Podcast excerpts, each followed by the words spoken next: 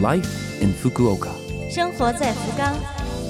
本节目由福冈市赞助。听众朋友们好，我是 DJ 露露，欢迎您收听我们的节目《生活在福冈》。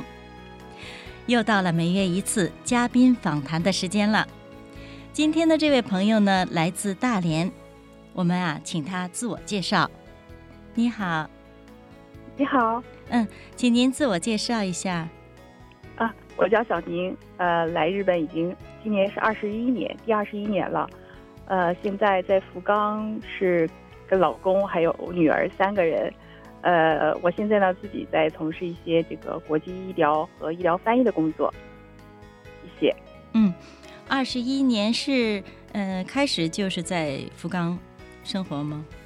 没有没有，哎，刚开始的时候是在东京，也是留学，在东京住了呃有五六年吧。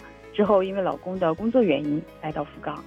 嗯，您对福冈的印象怎么样啊？评价如果嗯、呃点评一下，比方说满分五分，在您眼里给几分啊？我觉得我会给个四点八分吧。哦，因为 因为呃，我我自己感觉啊，大连跟福冈其实非常的像，这个城市风格非常的接近，都是海滨城市，而且呢，都是有给人一种这个小巧玲珑，然后非常贴近生活的感觉。因为我以前在东京生活了五六年呢，就是是一种大都市，非常大气，信息什么的也非常的快。但是呢，就是非常遗憾的一点，就是我从来没有一种归属感，没有一种家的感觉。但是在来到福冈之后，我就找到家的感觉了。嗯，四点八，按照四舍五入就算满分了哈。我这算是一个满分。嗯，好，下面一个问题呢，也是一个呃，今天的最主要的一个问题是有关中日文化差异这方面的。诶，咱们中国和日本两国啊，呃，在源远流长的历史长河中，相互交往交融，形成了许多非常相似的文化，对吧？在世界舞台上，这是一个非常独特的现象。但是，对于像小宁这样的长期生活在这里的人，一定会感到还是有这样那样的不一样、差异的地方。有没有什么感受？嗯、最让我感受最深的就是，可能是我觉得，呃，咱们中国人呢，就是呃，大家都是亲，都是一家亲，然后不不见外。咱们 咱们常说的一句话就是不见外。但是我在日本感觉的一点，就是尤其是跟老公认识也是，我来日本二十一年，跟老公认识二十年，就是一直跟他在一起。但是我从来没感觉，就是说，呃，跟其实跟家里人也是非常的有有有分寸，也是非常的客气，也经常说谢谢、对不起这种这种之类的话。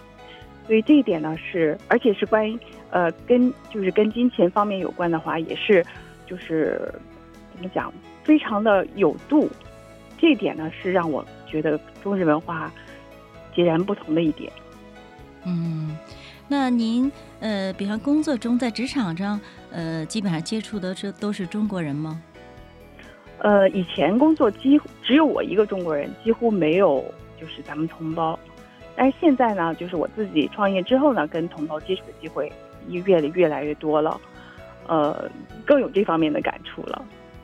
那你对于日本人之间交往这种，就是说随时随刻都注意一个度，不会是百分之百的跟你贴在一起的这种交往方式的话，你是平时怎么运用在，就是说灵活运用的呢？作为一个中国人，呃，其实刚开始的时候是觉得，就是我我们自己感觉啊，作为一个中国人，感觉是不是这个人是跟我交真心？但是我我我自己觉得啊，有时候掌握这个度，就是说，如果是理解了这个度了之后，其实是很舒服的，因为人跟人之间是要有一定的距离的，就像就像刺猬一样啊，如果是太近了的话，其实是彼此会会扎伤的。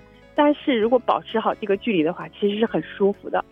就是，嗯，在再亲密的朋友的话，也是要有分寸的。我是这么感觉。其实日本就是这这种这种感觉，你要掌握好的话，其实，呃，交往起来还是非常舒适舒服的。嗯，很有启发。也就是说，嗯先紧后松哈，知道紧的滋味儿，才知道松的快乐。对对对，对不对？对对。那看来你对日本文化四舍五入也可以打满分了哈。对，我觉得不管是在哪里生活，其实你要去理解，去去真真正的去理解这个国家的文化的话，你就不会觉得非常难受。